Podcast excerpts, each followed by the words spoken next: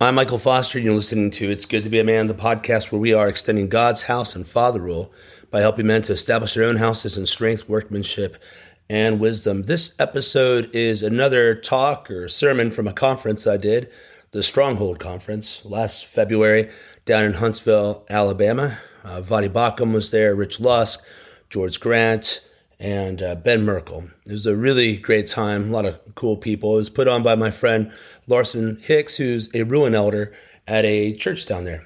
So if you're looking for a church in Huntsville, Alabama, I can make a recommendation. This episode is really, or this talk, excuse me, is content that worked its way into our book. It's Good to Be a Man is its title. It's due out from Canon here in just a couple weeks, as I understand it. It's going to come out in October sometime. It'll be available in Kindle, uh, paperback, and I hear hardcover, which is pretty exciting. Uh, so you're going to get a little preview of the book in this uh, talk, and it's on the inevitability of patriarchy.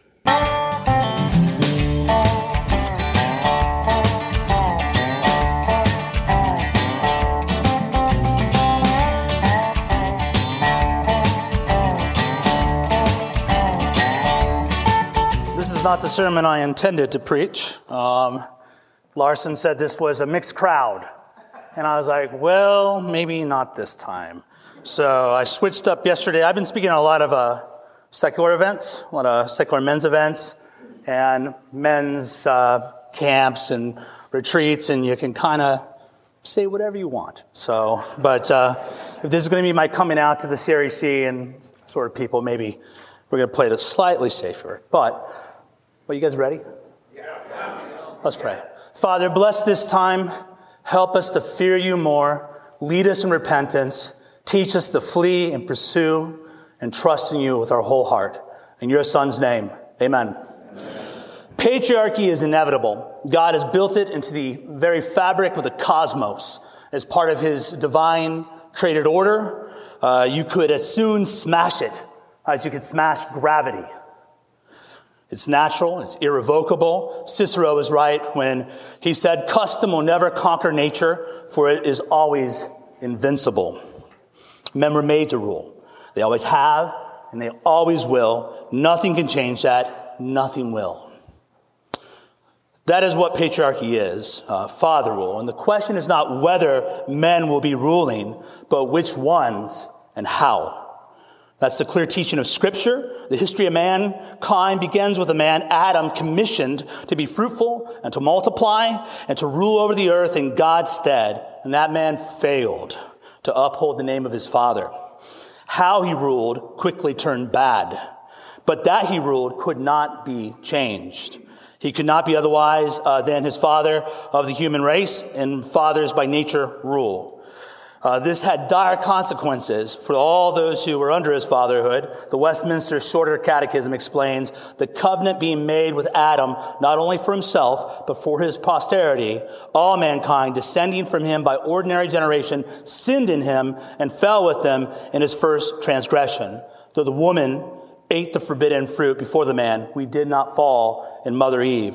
We fell in Father Adam. Thus, mankind was plunged into a state of sin and misery by the failure of the first patriarch. But God, being rich in mercy, made a promise of redemption, a promise naturally handed down through the fathers of his people. He himself told Moses, I am the God of your fathers, the God of Abraham and Isaac and Jacob. Consequently, scripture traces the promises made to the fathers until the fulfillment in the finished work of Jesus Christ. It is through the work of the Son of Man that man is reconciled to the Father and we all can become sons of God. Redemptive history is patriarchal history.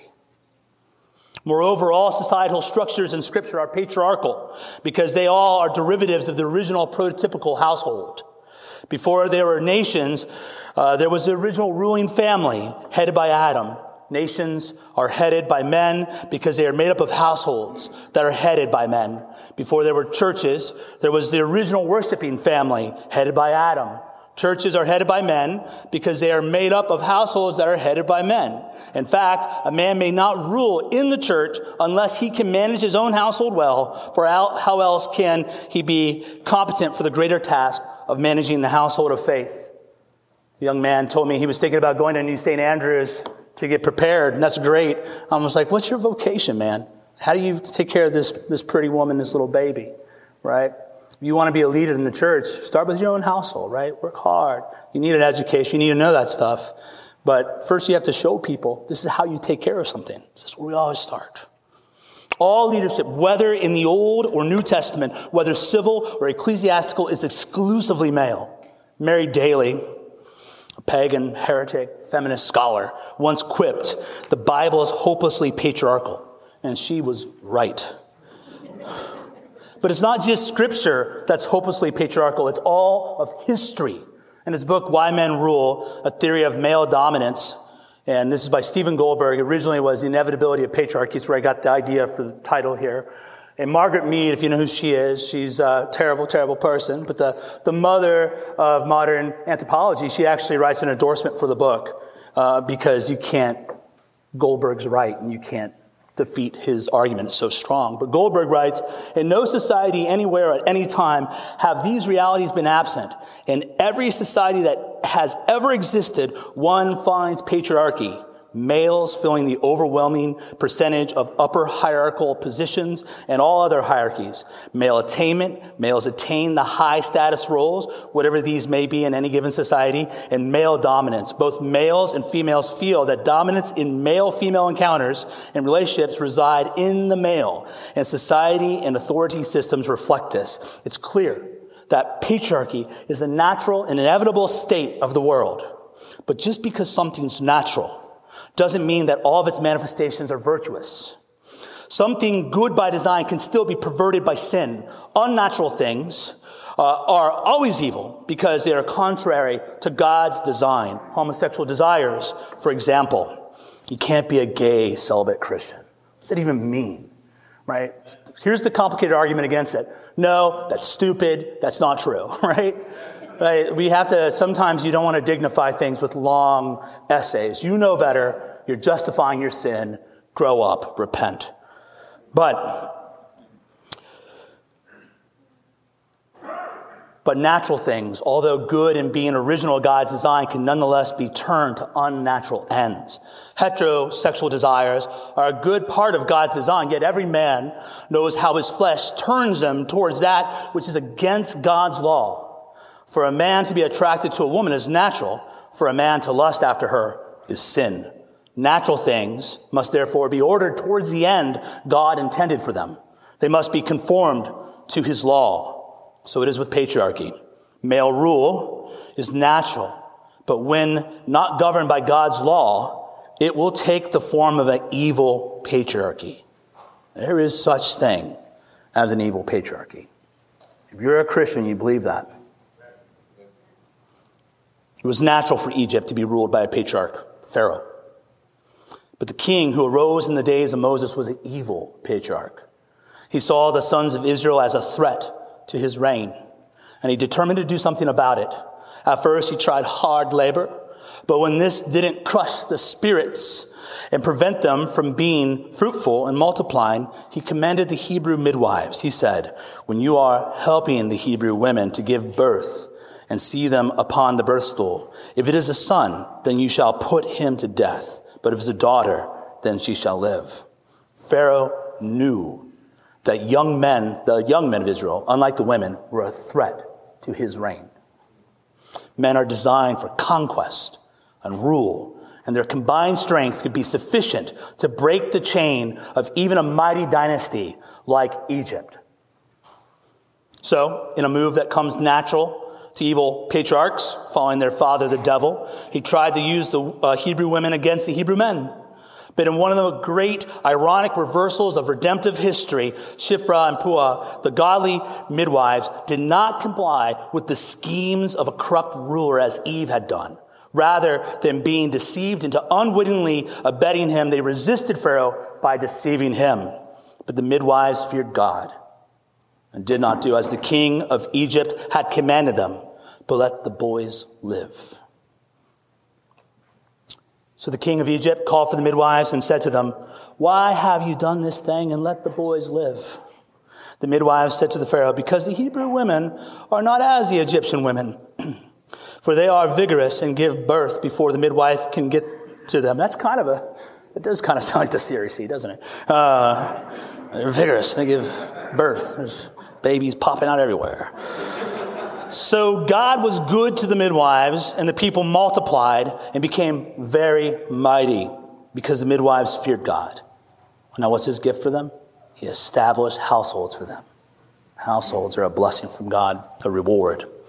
Thus, Pharaoh was forced to find another way to murder the future patriarchs of Israel and commanded all his people, saying, Every son who is born you are to cast into the Nile, and every daughter you are to keep alive.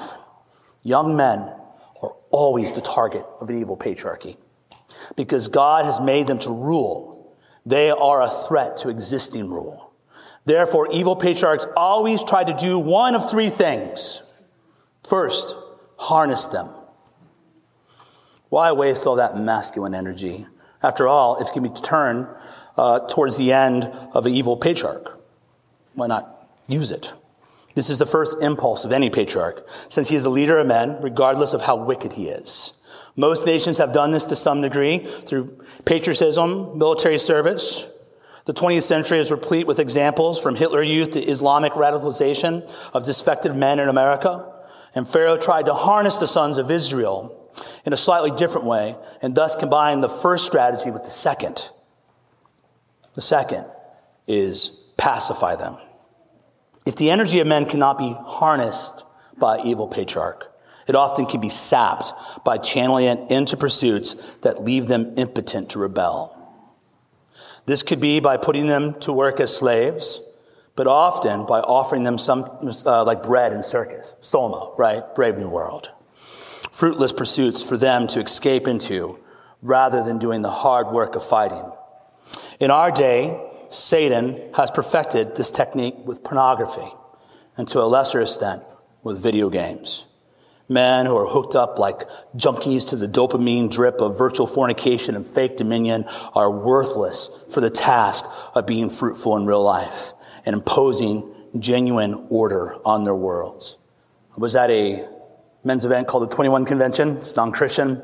Uh, a friend got me in there and I was like, can I say whatever I want? And I said, yeah, so I did. Um, but uh, we had a Q&A, and a guy, very sincerely, he was brave, he came up to the mic, and I was talking about how terrible pornography was, and it was a sin, and to reject it, and just like rip it into pornography. And he's like, well, what am I supposed to do? You know, what am I supposed to do if I can't get a woman? And, um, and he was, I just asked him, I said, look, after you get done masturbating to pornography, do you feel like a man? he said nothing, sat down. Right? They're trying to enslave you. Young men. I know there are some young boys here who have stumbled onto things, even in homeschool families, maybe especially in homeschool families.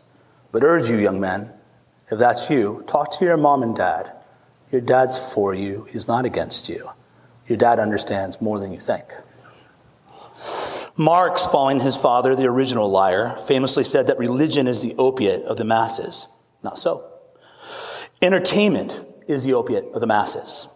And the more debauched, the better. Religion, true religion, is the one thing that sets the masses free and thus makes them impossibly dangerous to an evil patriarchy. When that happens, there's only one option left. And while they're trying to close our churches down and close our live streams down, you might think about this. Destroy them. Young men who cannot be harnessed or pacified must be crushed. They are too dangerous to the evil patriarchy to be allowed to live. This is why the most godless regimes are always the most murderous. Communism is well known for its ruthless hunt for dissidents in its own ranks, typically men. Pharaoh determined to kill every baby boy among the Hebrews, even though it would decimate his labor force. The serpent eats its own tail. That is why the serpent eventually loses.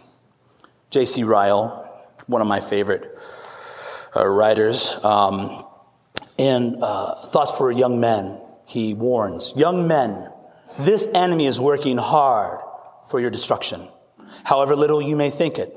You are the prize for which he is specially contending. He foresees you must either be the blessing or the curse of your day, and he is trying hard to affect a place in your hearts early in your life in order that you may help advance his kingdom each day. Take that to heart.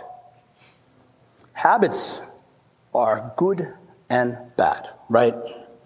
And Ryle in Thoughts for Young Men has that wonderful analogy of a sapling, which is very easy to bend.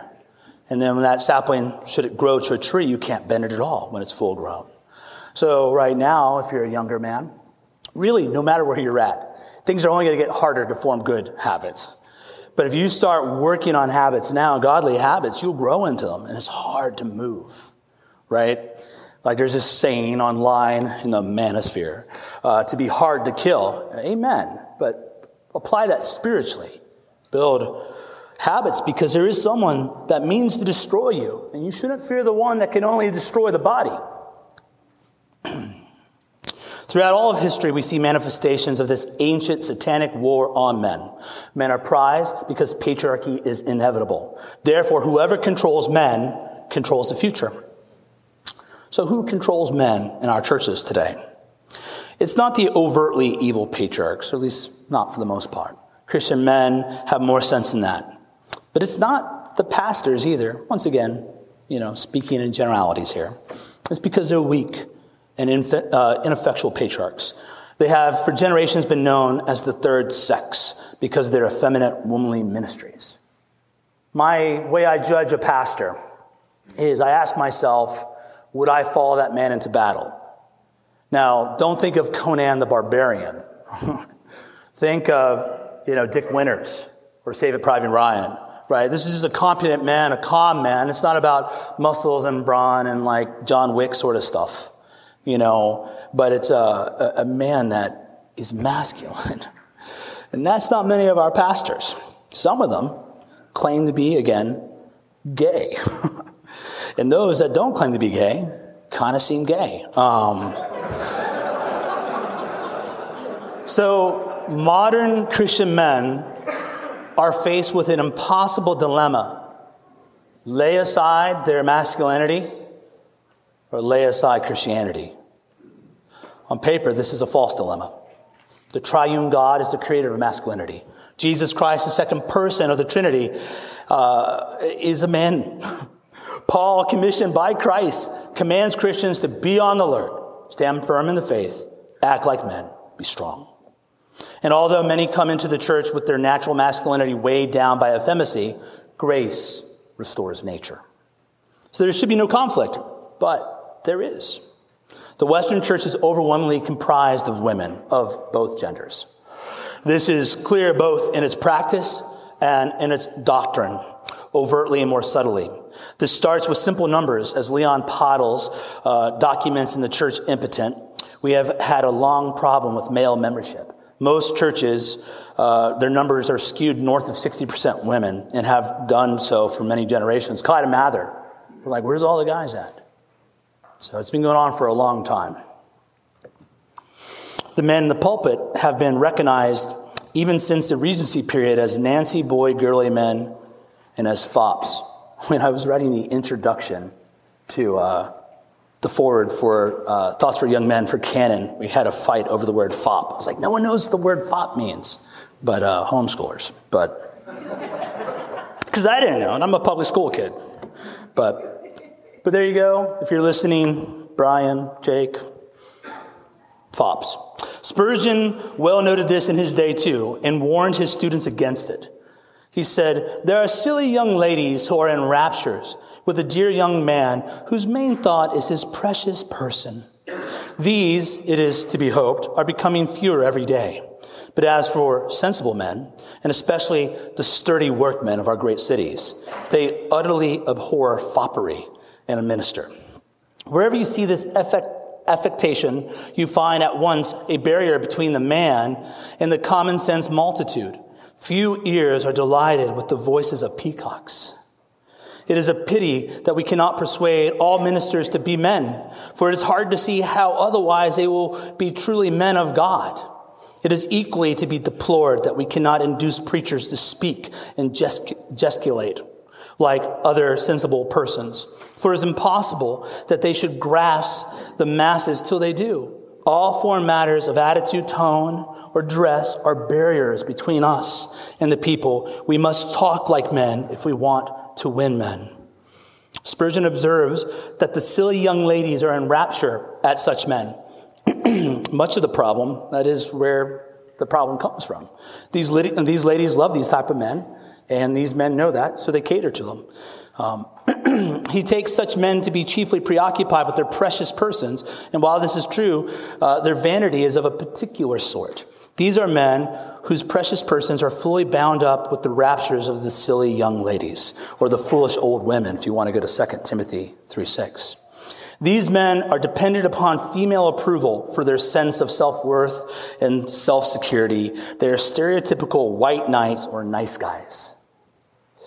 Thus, we find ourselves in the church effeminate where men may either check their testicles with the usher in the skinny jeans, sign a waiver promising not to make the women mad, and softly croon about their boyfriend Jesus, or they may be escorted to the door by a mob of valiant heroes who will defend my lady's honor at any cost. They may lay aside their masculinity, or they may lay aside their Christianity. Of course, this is not a real choice. Christianity is innately masculine but framing is everything. And so if you give a man the choice, they will try to make it. And since it is a false dilemma which way they choose to go, the outworkings are disastrous. They tend towards one of two major theological errors. As I listen to the conversation on sexuality, these are the ones I've noticed. Uh, and they're both old, old errors. The first is man as a trapped spirit.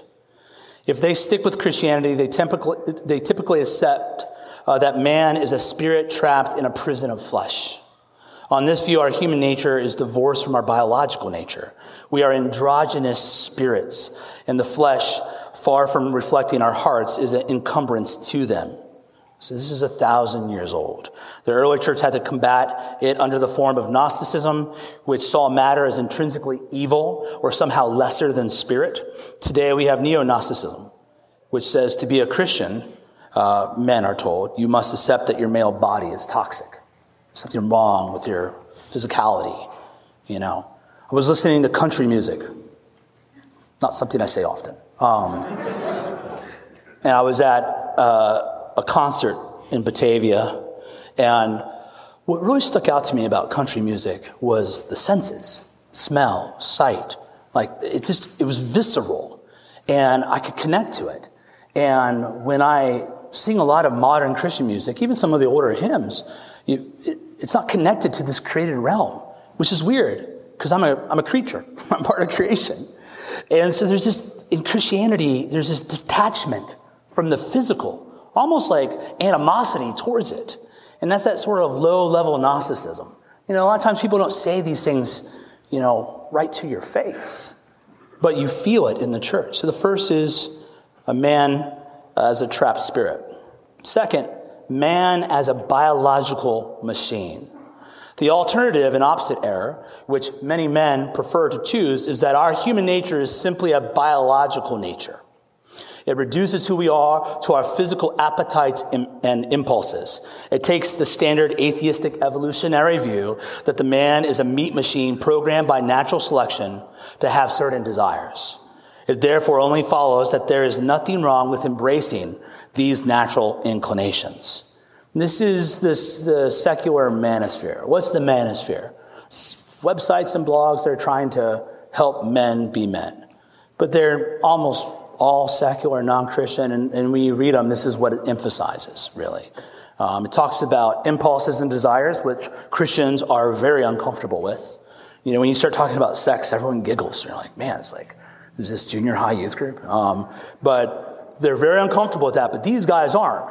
But they root it not in God's design, but in a sort of evolutionary psychology, uh, which we all know is just not true. So this error does not deny the body, but rather the spirit. Uh, we are nothing but a body. Moreover, our bodies are not corrupted. They're just a product of evolution, an imperfect process. Freedom in this system is surrendering to your nature. Therefore, if it feels good, if it serves your desire, do it. This error, too, is, is very old. We see the same philosophy in the schismatic religion of the Sadducees, who said there is no resurrection, no angel, uh, no spirit. The first error denies the goodness of the body and defines redemption as the spirit's freedom from it, whereas the second error denies the reality of the spirit and sees no need for the body's redemption. As evidenced by the gender bias in the pews, when men feel forced to choose between these two errors, they tend to choose the latter. They rather accept that they are biological machines than there is something wrong with their bodies and that they must become more feminine to become more spiritually pure. They cannot deny their nature or their desires. Such primal, innate forces cannot simply be willed away. Masculinity is built into our body. And a majority of men rather lose Christianity, if that indeed is what they must do, than deny their very embodied nature. So, churches and ministers that preach this neo Gnostic view of men uh, do not attract uh, the honor and loyalty of the kind of men, the future patriarchs that we need in this war. They just don't. You know? You see what I'm talking about? There are exceptions. Praise God for them. But we need to make the exception the rule, right? So, where are these men going? These men are increasingly drifting towards modern day Absaloms. Absalom had his eye on his father's throne.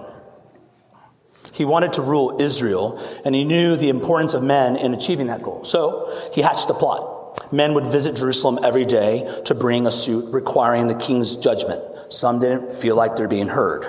Uh, maybe they're, oh, I have to say something. I remember once I went to this church, first time I visited, um, we had this men's group. You know, it's like this terrible men's breakfast where you get up like at 6 a.m. and talk about your feelings. But um, anyway, so we, we had that. And then afterwards, there was this man, David, you're there with me when this happened.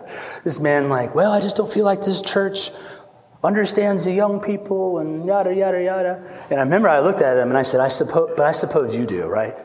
You understand the young people. Oh, if you were king, you know. There's always Absaloms, man. Always people trying to take away authority by like seeding discord and discontent. So who knows? Maybe they were heard, maybe they weren't. I'm not sure. Either way, Absalom saw an opportunity. Absalom used to rise. This is 2 Samuel 15. Absalom used to rise early and stand beside the way to the gate. And when any man had a suit to come to the king for judgment, Absalom would call to him and say, From what city are you? And he would say, Your servant is from one of the tribes of Israel. Then Absalom would say to him, See, your claims are good and right, but no man listens to you on the part of the king. Moreover, Absalom would say, Oh, that I would be appointed a judge in the land. Then every man who has any suit or cause could come to me, and I would give him justice. And when a man came near uh, to him, he would bow down and he would put out his hand and take hold of him and kiss him. In this manner, Absalom dealt with all of Israel who came to the king for judgment. Here's the kicker.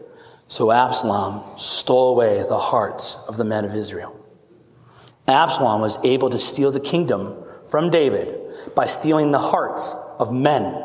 He invested time in them, he took interest in them, he sided with them, and he defended them. Centuries later, the great city where Absalom sat in the gates was reduced to smoldering rubble. Its walls were broken down by Nebuchadnezzar, its gates were burned with fire.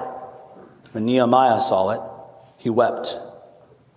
He wept because he knew that a city is protected by its walls and guided by the men who sit in its gates. Jerusalem had neither, neither. She had been reduced to a chaotic ash heap. Then I said to them, this is Nehemiah 2 17, you see the bad situation we are in, that Jerusalem is desolate and its gates burned by fire. Come, let us rebuild the wall of Jerusalem so that we will no longer be a reproach. And we find ourselves in a similar situation. Western society is burning. The structures that led to our prosperity have been broken down. Uh, you see this in many realms, but none so clearly as the state of our, our men. Like the inhabitants of Jerusalem during the days of Nehemiah, our men are, as Nehemiah 1 3 says, in great distress and reproach. We are living in a world of fatherless males who don't know how to rebuild the walls of the society. I call them clueless bastards. So the word bastard means illegitimate child. And when you go to Hebrews, it talks about a father will discipline his son. And the way you know your father loves you is he disciplines you because he cares about you. You're carrying his name forward. And so he's not just going to let you do whatever. But if you're illegitimate and not part of his house, well, then you're a bastard you're, and he's not uh, invested in you in the same way. That's our whole culture. That's our whole culture right now. I mean, boys need to be loved. Boys are fragile when they're young. anyone here that has, I've got four sons, you know what I'm talking about. Like, it's weird. Girls are like tougher than boys, like emotionally. And you got, boys have to learn like how to deal with insults and, you know, like if a guy, if a guy calls you a name, it may be because he loves you. What's up, fatty? Right? Um, it may be because he's taking, trying to get a feel for you. Where are you at? Is this a guy I can trust? And so then, you, if you overreact and get real defensive, you're going to get made fun of all the more. But if you don't say anything, then they're going to walk over you. Ladies, this is what we live in, okay? and you need a dad. Like my son Athanasius, I love him. But I had to break that kid down. Because every time I teased him, he got real offend- offended. So I teased him more. you know? I just, before we left, I looked at his hair. I was like, man, you look like a dirty hippie. And he smiled and hugged me. Victory!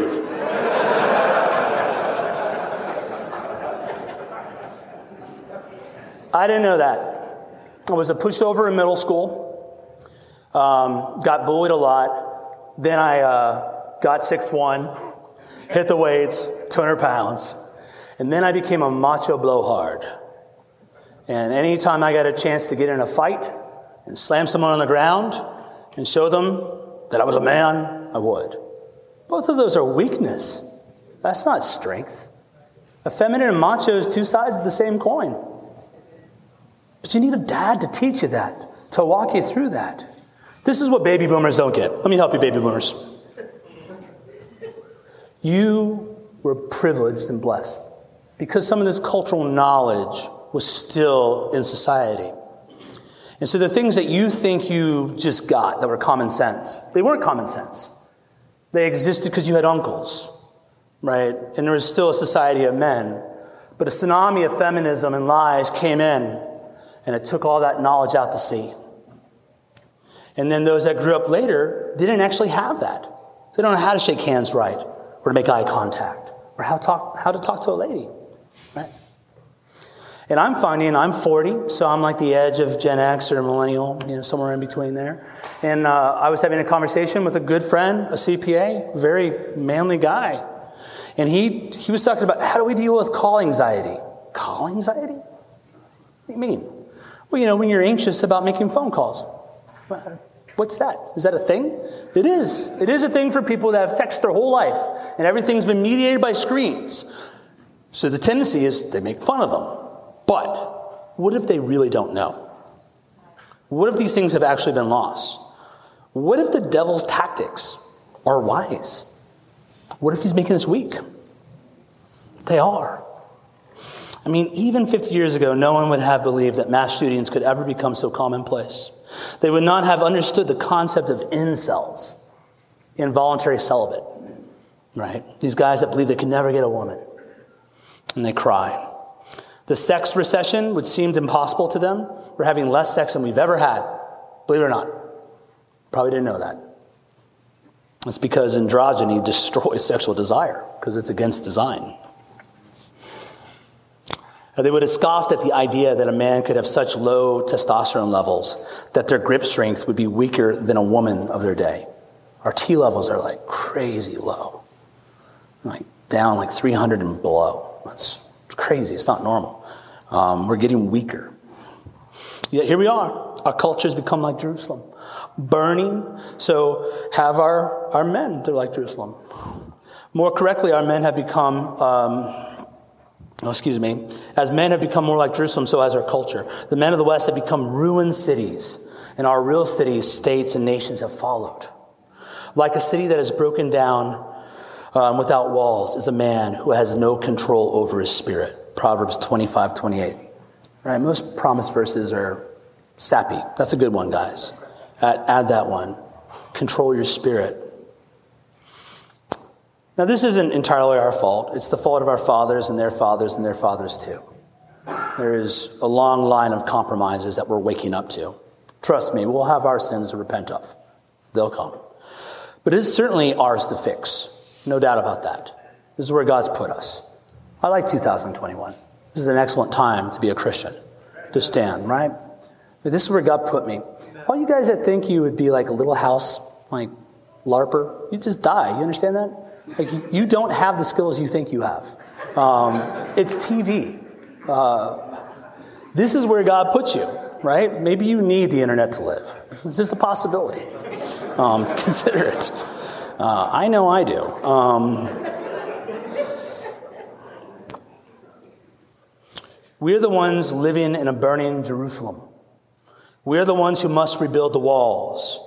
We're the ones who must overcome the evil patriarchs of our day, whether in the deep state or the media industrial complex. We're the ones who must refuse to be turned aside to their will by deception and gaslighting and refuse to be numbered by their offers or numbed by their offers and cheap pleasures and refuse to be cowed by their intimidation and oppression. Masculinity is shamed. Strong men are vilified as toxic.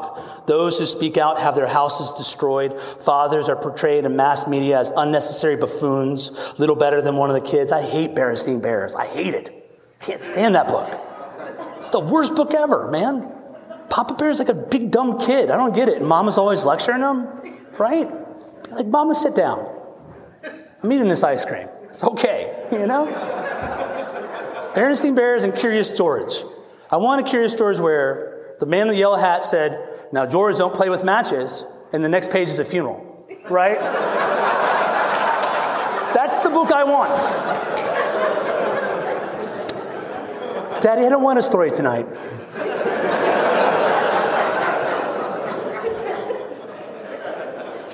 nah, sweetie, you're hearing it again. Anyone esteeming motherhood as foundational to femininity is canceled. The Duluth model treats domestic violence as an exclusively male sin. You know how many guys that reach out to me that's getting hit by a woman? I know some of you ladies here have slapped and hit your husband, and here's why you do it because we're not allowed to hit you back. But let me tell you something. If we hit you back, we could kill you. Don't hit your husband. Stop it. It's a real problem. And what guy is going to say, Yeah, my wife's beating up on me? Not very many. Domestic abuse is all over the place. No fault divorce, welfare, the wickedly uh, prejudicial custody laws that in, actually are designed to encourage women to leave their husbands and take everything they have, and so they do. Women initiating 80% of all divorces, and male suicide is heading for the skies, and no one cares. I mean, you guys do. But in the broad culture, everyone's not talking about this. You know? Do I need another Gospel Coalition uh, article on why it's okay to be single and have fur babies? Seriously, another one? Jerusalem is indeed burning. Many men in the church know it, and they're tired of living in the ash heap. Their conditioning, or the condition of our culture, cannot conquer their nature. They want to fight but they crave guidance. When the Babylonians burned Jerusalem, God raised up Nehemiah to rebuild it. Where are the Nehemiahs of our day? He was not one of the third sex. He was the kind of man the third sex cancels and puts out of the church. In the absence of godly Nehemiahs, young men are turning to Absaloms. Someone must help them repair what is broken and rebuild what has been lost. And the clueless bastards are groping for fathers. So they find Jordan Peterson, Joe Rogan, pickup artists, and secular men's rights advocates. They discover that these men are willing to listen, some for a price, some are grifters that want the money. But I know these men on a first name basis, many of them, and they're not all like that. They were lost too, like in terms of their manhood, and they actually do want to help these people because fatherhood is built into the male nature. These men, like Absalom, demonstrate a level of understanding. These men advocate for them and defend them. I uh, was at a, uh, I was at, someone allowed me into a public school. And I was like, all right. So I was speaking to these uh, middle schoolers, and I was talking about how your male aggressiveness is good. The desire to fight, to argue is good. Violence is good, right? when aimed and ordered according to God's design. And I was walking through Jesus, how he didn't lay over, you know, when it came to the Sadducees and Pharisees. Those little boys perked up and listened. These are like, you know, the worst children. I was a junior high youth pastor. They're like the worst, right? Like, there's like, are you alive? Is there anything going on in you? And uh, so, you know, when I'm speaking to seventh graders and eighth graders, I'm not exactly excited, but my mom asked me, so I did it. Um, and so, but these kids came alive. They came alive. And they came up and shook my hand. Public school kids. Thank you, sir, so much. the girls, not so much. and I didn't even say anything negative about girls. I was like, oh, positive. I just said good things about the boys. And it's because they don't have advocates. You know, seriously, my whole Twitter following, all this dumb stuff that's happening in my life right now is simply because I was willing to listen. Listen. God will fill your churches. These men are trying to fight and build, and they have a hammer in one hand and a sword in another, and so these men steal their hearts. If they're going to Jordan Peterson, it's your fault pastors, fathers, it's your fault. Stop being a baby, stop being a victim. Take responsibility, repent of your misplaced weak fatherhood. That's what we have to do as a church. Jordan Peterson, have you read his book? Oh man, it was so it was terrible. Like I couldn't finish it. I was like, how can anyone listen to this dualistic nonsense? You know, Jungian psychological archetypes, and then he'll say that the guy's a deceiver. I, I don't understand his, I guess I do understand his appeal, but the book was really hard, and I thought, like, we can all do better than this. We, I mean, we got God's word. The, the church is in danger of losing another generation of men. We are in danger of prolonging our time in exile. And we need Nehemiahs who will lead men in the work of rebuilding, but they are few. Many leaders in the church won't even acknowledge that Jerusalem is burning at all. Like, I love that little meme of that dog with the coffee this is fine. It's like every, everything's on fire, right? You know, like, look, I, I don't have to believe in Q to say, like, it's a bad time, right? Crazy things are happening. Uh, it's not fine. And there's a lot that see something's going on, but they don't know how to explain it. I mean, that was me for a long time. You know, I just didn't understand the plight of divorcees, of male divorcees in the church. I mean, I'm, I'm happily married. It's just not my world. Um, me and my wife met before the internet took off. We're like the last of a generation. Dated my high school sweetheart. That's not, that's not what the world's like anymore. I mean, people talking to me about their text game, the right way to text a girl. I don't want to text her too much, too little, too soon, all this stuff. I'm like, man, this sounds terrible. You know, this is like radio instructions. Um, but this is the world. And a lot to understand it. And so there's some that are blind guides because they want to be blind.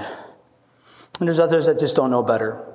Nonetheless, they're prescribing solutions that only fail to address the core problem, but create more of that problem. Man up! I can't, I, it's okay to say, I mean, Paul basically says it. But look, if you don't know how to be a man, and someone like leans into you and screams, man up, you're like, and? how do I man up? Well, you just man up. It's common sense. Dude, no, it's not. So, man up, stop being a baby. Here's how you do it. right? Like, walk them through it. Anyway, there's this huge void. And conferences like this one is a modest contribution to filling this void with something other than unbiblical judgments from secular Absaloms. If you're here, you want to rebuild the walls and reset the gates of society. And that must start from within. It must start in our own households and then move out to reform of the household of faith. But it starts with you today, right now. I uh, had this conversation you know, people friend you on Facebook and you're like, please don't be weird. Um, no, I'm not going to support your orphanage. Um, but, uh, but this guy sends me this video and he's like, it's happening now. It's like some of this conspiracy stuff that's going on right now. And I asked him, I said, so what are you going to do? What, what do you want me to do with this information? Like what? Like, oh, it's happening. Like, trust the plan. What do you want me to do, man? What, what are you going to do with this news? What, can you tell me one practical step that comes from this news? And he said, Well, I don't have any. I said, I don't care. I don't care. I don't care. I don't care. And I said, Please don't send this to me anymore. Said, well, maybe you're doubting Thomas. Ah, maybe I am. Maybe if you told me something to do, I wouldn't doubt the value of this stupid YouTube video, you know, that you sent me on Facebook Messenger 30 minutes after you friended me, weirdo. Um, this is weird. It's strange. But guess what? If you come to a conference like this and hear people teach you, and you just listen and you just take it in, and you don't take any practical steps, you were just laughing at yourself. Right? Paul Washer, right? Not to do that. That guy, that guy needs fiber. Um, but uh, so listen carefully to the speakers. Listen very carefully. All right? I want you to listen to this grid. 2 Timothy 2:22. Now flee from youthful lusts and pursue righteousness, faith, love, and peace with those who call on the Lord from a pure heart. What do you need to flee? What do you need to pursue? And who are you going to do it with? If you take two or three things away from this time and actually apply it and be doers of the word, not just hearers, we're well on our way to rebuilding things. And that especially goes for you men. Because as a man goes, so goes his household. As a household goes, so goes the church. And as the church goes, so goes society. Let's pray. Father, our hope is in you and you alone. Even the cross looked like a defeat, but it was a victory. We pray that our faith would not be in the West. Our faith wouldn't be in America, but our faith would be in you, Lord. And it would be an active faith, one that works, one that does, one that doesn't just talk, doesn't just listen, but flees and pursues and does it with your people. Lord, build up the men here. Build them up to be fearers of you. We pray that they would learn how to be a father because you are their father, God. And that you would add to them manly, godly virtues, that they would neither be effeminate nor macho, but godly. We pray for the young men in here, Lord, that you would raise them up and protect them from the enemies uh, that wage war against their souls, especially the devil. Pray that they would take their soul very serious. We pray for the marriages here, God, that you would strengthen them that they would uh, be a reflection of the church's relationship with your son, God, and that their homes wouldn't be a place for Netflix and chill, but a true household, a productive place, a place where they can grow a holy, godly culture. And we pray that that culture would spread, God, that you would strengthen us to make disciples we praise you. We thank you. Bless the rest of this conference. We ask in your son's name. Amen. Amen.